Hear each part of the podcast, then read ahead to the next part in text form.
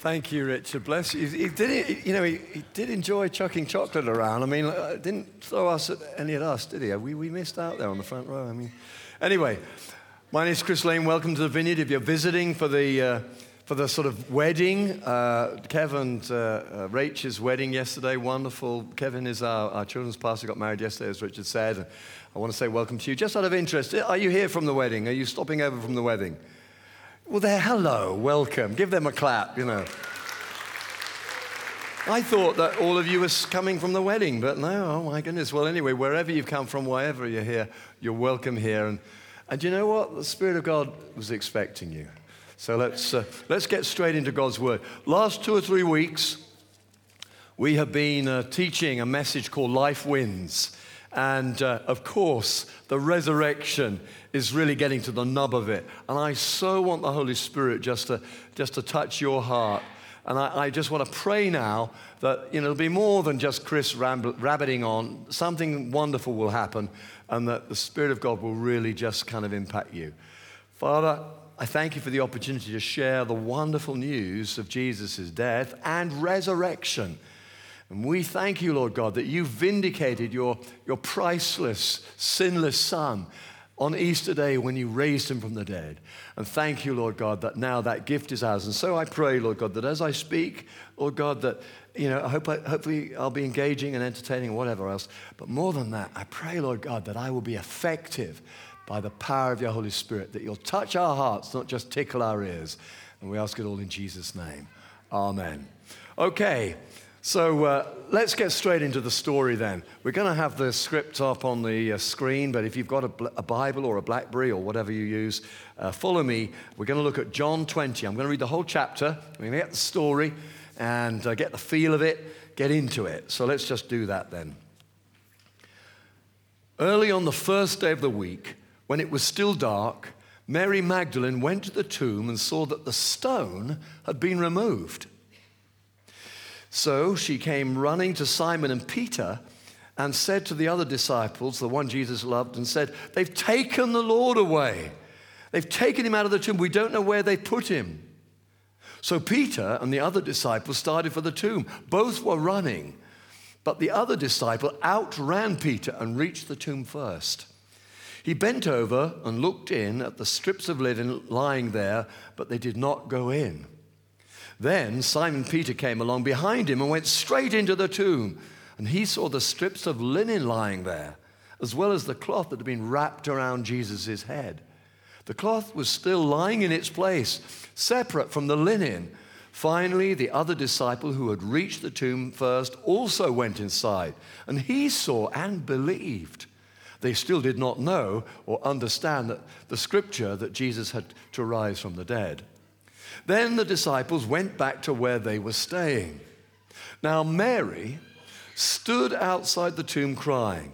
And as she wept, she bent over to look into the tomb and saw two angels in white seated with Jesus, where Jesus' body had been, one at the head and the other at the foot.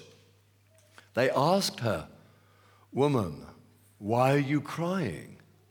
They have taken my Lord away, and I don't know where they put him.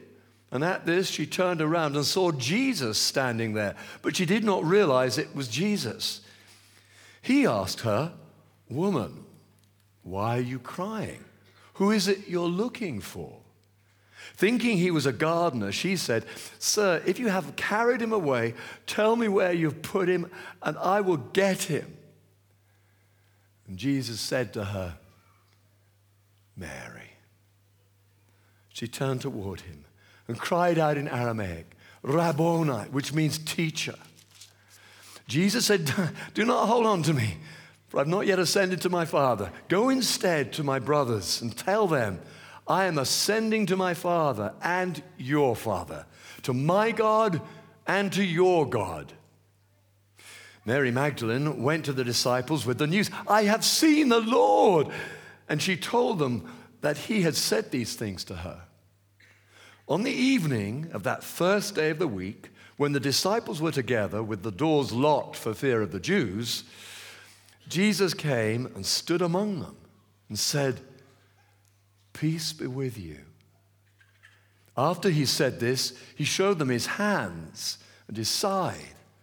And the disciples were overjoyed when they saw the Lord. Again, Jesus said, Peace be with you. As the Father has sent me, I am sending you. And with that, he breathed on them and said, Receive the Holy Spirit.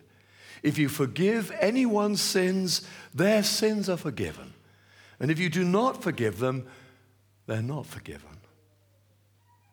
Now, Thomas, also known as Didymus, one of the twelve, was not with the disciples when Jesus came. So the other disciples told him, We've seen the Lord. But he said to them, Unless I see the nail marks in his hands and put my finger where the nails were and my hand in his side, I will not believe. A week later, his disciples were in the house again, and Thomas was with them. Though the doors were locked, Jesus came and stood among them and said, Peace be with you. Then he said to Thomas, Put your finger here. See my hands? Reach out your hand and put it into my side. Stop doubting and believe. Thomas said to him, My Lord my God. Then Jesus told him, Because you have seen me, you have believed. Blessed are those who have not seen and still believe. Jesus performed many other signs in the presence of his disciples, which are not recorded in this book, but these are written that you may believe that Jesus is the Messiah, the Son of God and that by li- believing you may have life in his name. Thank you, Lord God, for your living word. Come presence yourself with us now. Amen. You know, last week, if you were here or if you listened to the podcast, you'll know that I preached a sermon talking about the struggle to live. And basically, having been ill for a little while, sick, you know, the virus or something, I had a, a lot of time on my hand and I read through a number of pieces of scripture, but I, I read through John's gospel and I saw something I'd never seen before. And that was just what a struggle it was for Jesus to live, to stay alive. In fact, all throughout John's gospel, He's dodging, ducking, weaving. People are trying to, you know, trick him and betray him, and people are trying to persecute him. Twice they try and stone him. You know, he, there is hostility, aggression, and they're out to get him. It's really tough for Jesus to actually fulfill his mission because almost, almost from day one, there's opposition. So John records that, and I'd not seen it in quite that clarity. But, and I invited you to read through the book with me, and I hope you did and this week, and you'll have seen that. You know, just extraordinary. He had to, sometimes he would hold back or not go into a town. And, you know, it, it was just, you just had to be very canny in order to fulfill what God had in store for him. And then last Sunday, as with the Church of Jesus Christ the worldwide, we we celebrated, amongst other things, Jesus coming into Jerusalem at the beginning of what we've come to call Holy Week. It was the Passover feast for the Jews. But as he rode in, it was as if he broke cover. And the whole town turned out and, and praised and celebrated this great teacher, this prophet, this Messiah. You know, there was a certain amount of debate about what he actually was. But no longer was he hiding, ducking, diving, weaving. Now he was on this donkey riding into Jerusalem with, with people cutting down uh, branches and laying it at his feet and, and, and, and, and, and praising and worshiping. Well, needless to say, that did not go down well. And it's as if a switch was flicked and whereas Jesus had been struggling to stay alive, it was now as if he was struggling to die because he seemed to be deliberately provocative. And what I put to you last week that actually Jesus knew right from day one that his, his mission on earth was to die for the sins of the world, but on his own terms, in the right time, when hundreds of prophecies about the Messiah had been fulfilled. And in fact, if you read through John's gospel, you'll have noticed that. You'll have noticed if you read Matthew's gospel, even more so. You all along, the gospel writers are saying this was done to fulfill this, or this was done to fulfill that. Because Jesus didn't want to die just an ignominious death, duffed up in some back street in Nazareth, another bleeding, unknown corpse. There was a mission and there was a purpose. So he transitioned from the struggle to live, to die at the right time, to the struggle to die, because now was the time when he would bear the sins of the world. And that, of course, if you were here at the meditation on Friday, is what we particularly focused on and celebrated and thought through. Now, what I love about this account is that John, continuing this same sense of theme and purpose on the whole struggle of it, he talks now, as it were, about the struggle to believe. The struggle to believe. Let's have a show of hands. Who's struggled to believe here? That's good. Sometimes the questions seem to outweigh the answers. It's a struggle to believe. But if, there, if you need any encouragement in this, remember Jesus' words to Thomas. He said to Thomas, He said, You believe because you've seen. Well, well done, Chuck. But actually, blessed are those who have not seen and yet believe. This is entirely consistent with the gospel. It's a little bit counterintuitive, you know, because we live in a world where we say, you know, seeing is believing. But actually, Jesus said of his own mission, he said, When the Son of Man returns, will he find faith on earth? You see, faith is gold. Faith is, is gold to the kingdom of God. Faith, we're told, is one of those things that, that he yearns for and looks for in the heart of man. We are wired for faith, but we tend to put our faith in the wrong things.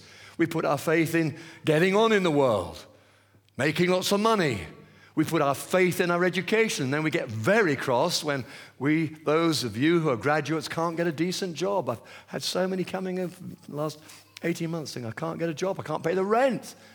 I remember one young man came to me with, as, you know, not uncommon, nearly 25,000 pounds worth of debt. That's how he was beginning his working life because of the costs that he'd accrued in gaining an education. He hadn't lived the high life. This was just his course fees and all the rest of it. And he was bemoaning the fact. He said to me, I can't get a job. In fact, I can't seem to get any kind of job. And he said, I feel like I've been sold a lie. We put our faith in our education, we put our faith in our money, we put our faith in other people. We are wired for faith. The one person we seem resistant to putting our faith in is God. And yet, our faith and our capacity for faith were made for God. And when we fix our faith, when we fix our eyes on Jesus, life wins. Something happens. Life within us becomes irrepressible. Irrepressible. But at this point in time, we see the, the disciples and the struggle to believe. Let's just think about that just for a moment. First of all, we've got Mary Magdalene. Now, last week I talked about Mary and Martha and the conversation that they had at the tomb of Lazarus. This is a different Mary. This is a Mary who actually had a very colorful past. Read into that what you like. And she's actually, you know, amongst the very first to go to Jesus' tomb on the first Easter Sunday, and she is utterly perplexed because the tomb is open and the body's gone. So she runs back to the disciples. She struggles to get her head round what's going on. They, he, she tells the disciples, and Peter and another disciple, and incidentally, it's commonly believed that this other disciple was actually John himself. It's kind of a little coy. He refers to the other disciple, kind of the humble man, the other disciple. Didn't name him. It was John. So Peter and John run to the tomb, and they, they, they, you know, John hesitates, well, even though he outruns Peter, and then Peter, just being the bold, brash kind of fellow he is, he just charges straight in. And it's true. The body's been stolen, or whatever. Or what does this mean? And they've forgotten. And if you've read through the scriptures this week, you will know that Jesus told them, but they didn't want to hear it. They were like kids in the playground going, no, no, no, no, not listening, not listening. And what he was saying was, the Son of Man will be persecuted. The Son of Man will go to the cross. And the Son of Man will rise again on the third day. But who can blame them? I, I, I mean, to be honest with you, hindsight is wonderful, but if I'd been amongst that company, I'd have probably done the same thing. No, no, no, I don't want to hear that. You know, I'm, I'm throwing my lot in with you, and I'm looking forward to the day when you're king in Jerusalem and I'm your sort of chancellor of the exchequer, and we all get to sit in great seats and have, you know, fast cars and goodness knows what. They didn't want to hear that. They, they couldn't understand it. They couldn't get their head around it. And who could blame them, to be honest? And John records that. There's something wonderfully authentic about this account. You know, if he just sort of said, you know, and Jesus rose again from the dead, and they all lived happily ever after. That's just a little too trite, a little too easy, and a little too facile. What we see here is an authentic account of men and women of, of good heart who are trying to get their heads round what has happened. And then, of course, there's dear old Thomas. He gets a bad press here, but you know, I have to say that Thomas stuck the course. In uh, June, we, Rich is taking a team to India to our, our orphanages there. And, uh, you know, when I went to uh, India a couple of years ago, I was shown St. Luke's church, uh, St. Thomas's church. I don't know, in, in, in Chennai. I can't remember which one it was. But in this church, it's was St. Thomas's. In this church was a record of how Thomas, bless his heart, had gone east. All the other disciples had gone west or north, and most of them, the vast majority of them, bar one as far as we know, actually died a martyr's death. But Thomas, bless his heart, after a rather poor beginning, if you like, he went east. And he went down, went across through Persia, went down into, into India, and ended up on the east coast of India, where he founded the Christian church. Now, you hear a lot about the Hindus and the Muslims, but you know, 2% of the population in India are Christian. A lot of them are Catholic Christian. Uh, it, it, gets, you know, you don't hear much about it because it's not the biggest thing, but that represents, when you, when you reckon that there's something like 2 billion Indians you know, it's extraordinary the size of that church because one man, when he saw his brothers going right, he said, You know what?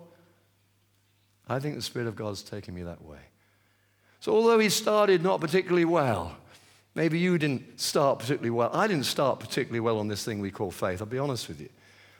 But actually, life wins. God's Spirit within us is irrepressible. And so we find that, that here in this account, Thomas has his encounter with Jesus, it changes his life. So the struggle to believe is something that we can all identify with. And Thomas comes out with this great creedal statement. There's one or two of them in, I mentioned one last week. Some of you remember that. Thomas says, My Lord and my God. Not just my best friend or Jesus, you know, it's so good to see you, mate. We thought you were a goner.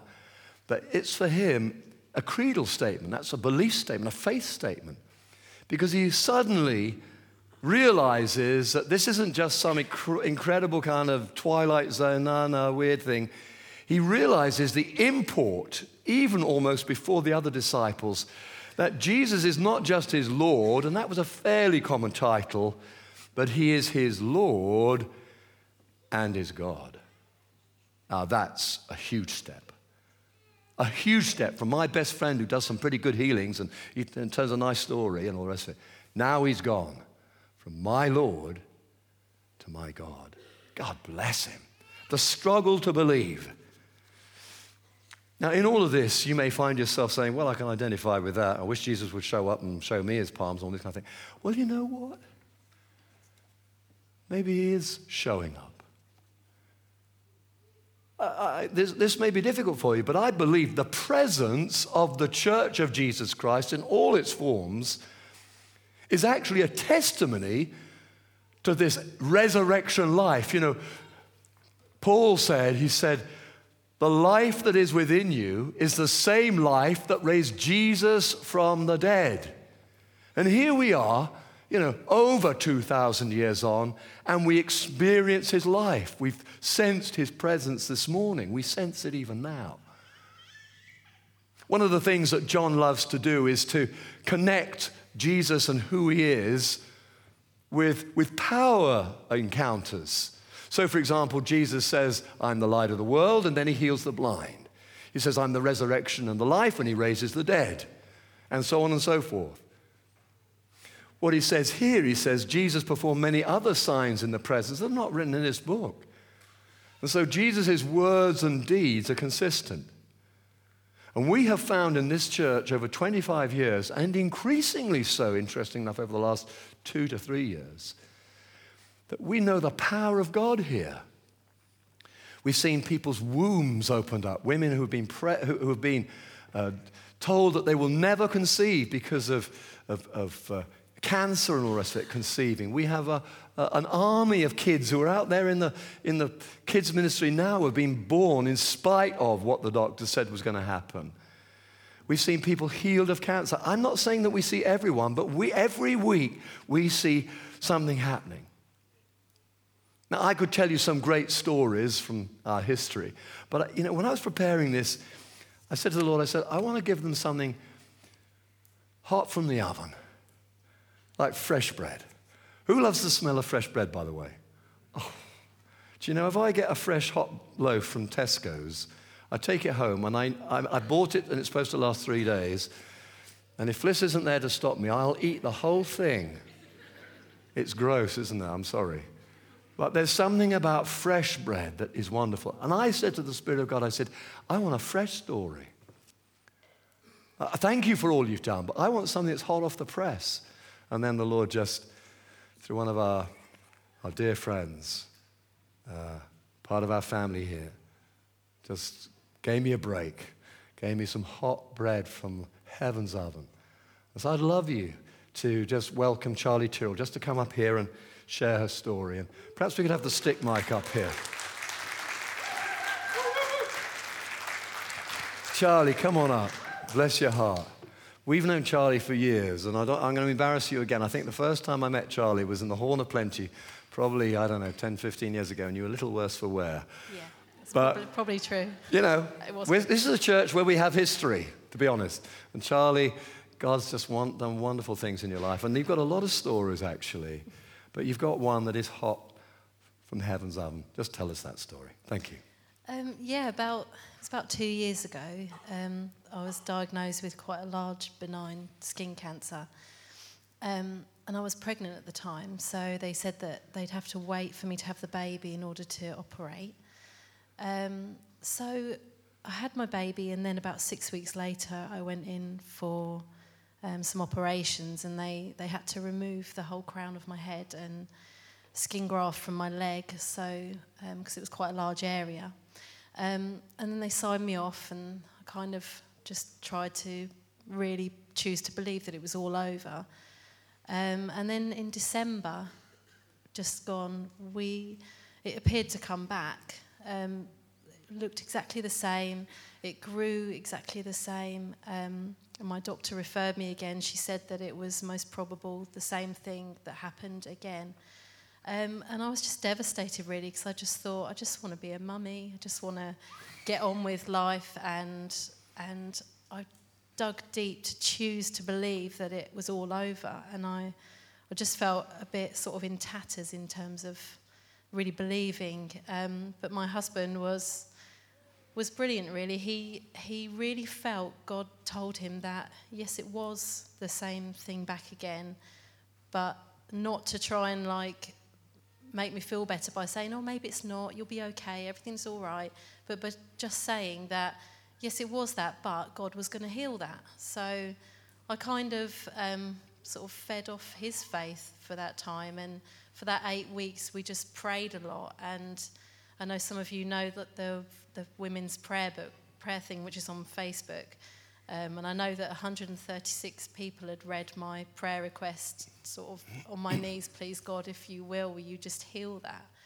Um, so, eight weeks rolled around, and, and I went to see the specialists, and um, they removed like the scabbed area on my head. And whereas before, when they removed it, underneath was really horrible, and um, was, yeah. So, but when the, he removed the scabbed area, it was just fresh, healthy, new skin. Wow. So, Wow. yeah, Praise God. amazing. So, yeah, it was really amazing, and um, praise God. And I got signed off on Tuesday, so I don't have to go back. my. So, yeah. Praise God. Wonderful story. Why don't we just raise our hand to bless Charlie and, and Sean and the kids as well? Father, thank you that life wins. And your life and love is irrepressible. Thank you for all that you've done in Charlie and Sean, the many stories they have. But thank you for this latest one. And we ask your blessing, health, and wholeness for Charlie, that she may go on from strength from strength, being a mum and being your daughter.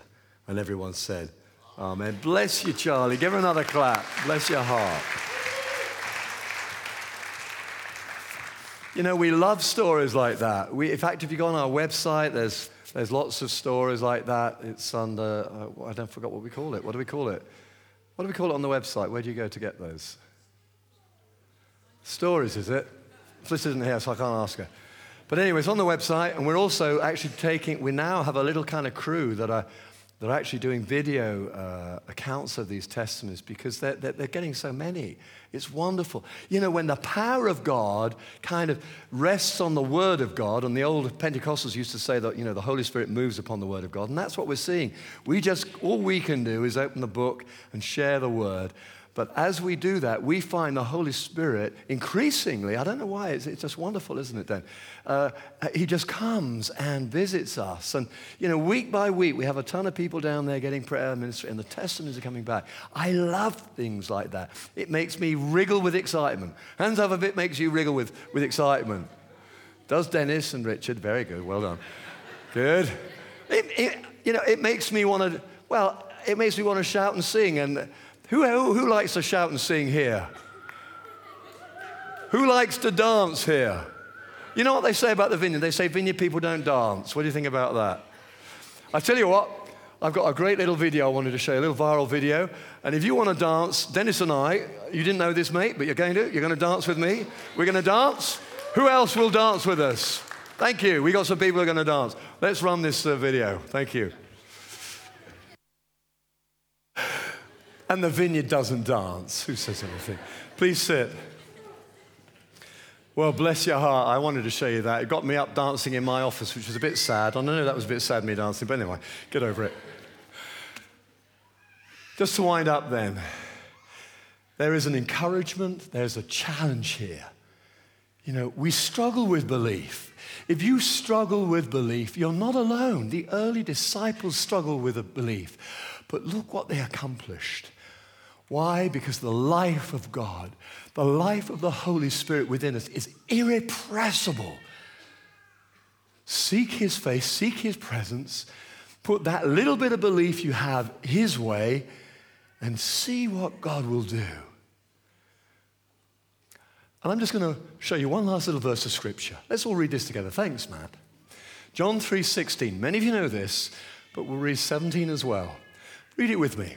For God so loved the world that he gave his one and only Son, that whoever believes in him shall not perish, but have eternal life. For God did not send his Son into the world to condemn the world, but to save the world through him. That's the heart of the gospel. Life wins, love wins.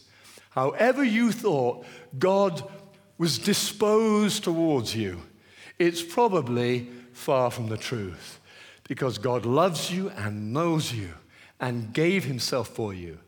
And Jesus said, I have come that you might have life and life in all its fullness. Life wins. Amen. Let's give the Lord another clap. Sam, would you mind bringing your team up? And as the worship team comes up, why don't we just stand? I'm going to pray and then we'll finish with the song and go to our Easter eggs and bunnies and goodness knows what else. right, let's pray. Holy Spirit, I want to say thank you to you. Life is just irrepressible. Wherever Satan, the world, death tries to stamp life out, life springs up again. And Father, we pray that we would know more of your risen power and life within us, within this, this community, and with your church at large, Lord God. May we, may we be those that let it be known that our God saves. We pray, Lord God, that you would have mercy and visit us and lead us and empower us. And everyone said, Amen.